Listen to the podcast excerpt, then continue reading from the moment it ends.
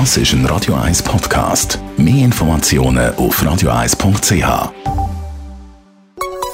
Der Konsumententipp auf Radio 1 präsentiert von comparis.ch, einem führenden Schweizer Internetvergleichsdienst. comparis.ch es hat heute Morgen geschneit und das heisst wieder aufpassen auf der Straße. Trotzdem passieren aber Unfälle.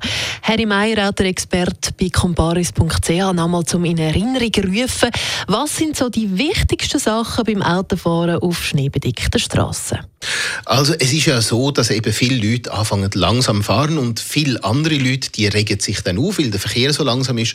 Aber da muss man einfach ganz klar sagen, bei schneebedeckter Straße, das ist wichtig, dass man wirklich das Tempo reduziert und dass man die Geschwindigkeit in Verhältnissen anpasst.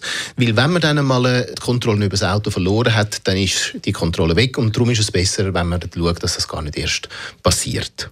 Und wie kann man denn das schauen, dass es gar nicht erst passiert, dass man ins Schleudern kommt?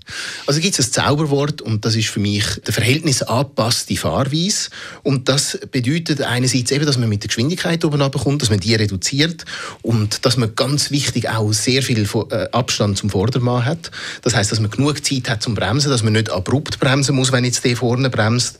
Und vor allem, was auch ganz wichtig ist, das ist, dass man wirklich voll konzentriert bei der Sache ist, dass man nicht irgendwo am Radio rumfiguredelt oder äh, Nachrichten auf dem Handy anschaut und so weiter. Das sollte man ja sowieso nicht machen.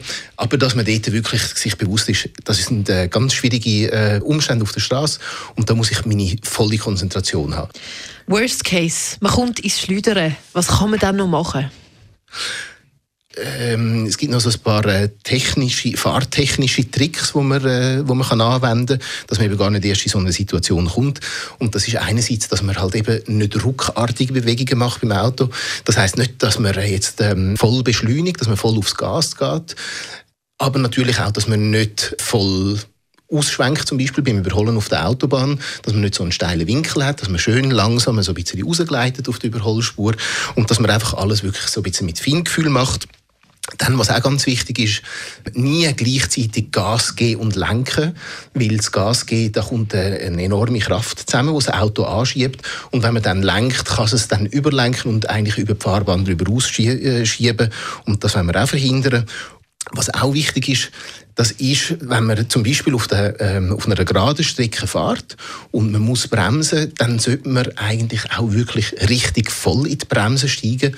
Und zwar aus dem Grund, äh, die die meisten Autos haben ABS, ein automatisches äh, Blockiersystem. Das heißt, wenn man bremst oder wenn man stark bremst, dann kommt das zum Zug und erlaubt, dass man das Auto gleichzeitig eben noch steuern kann.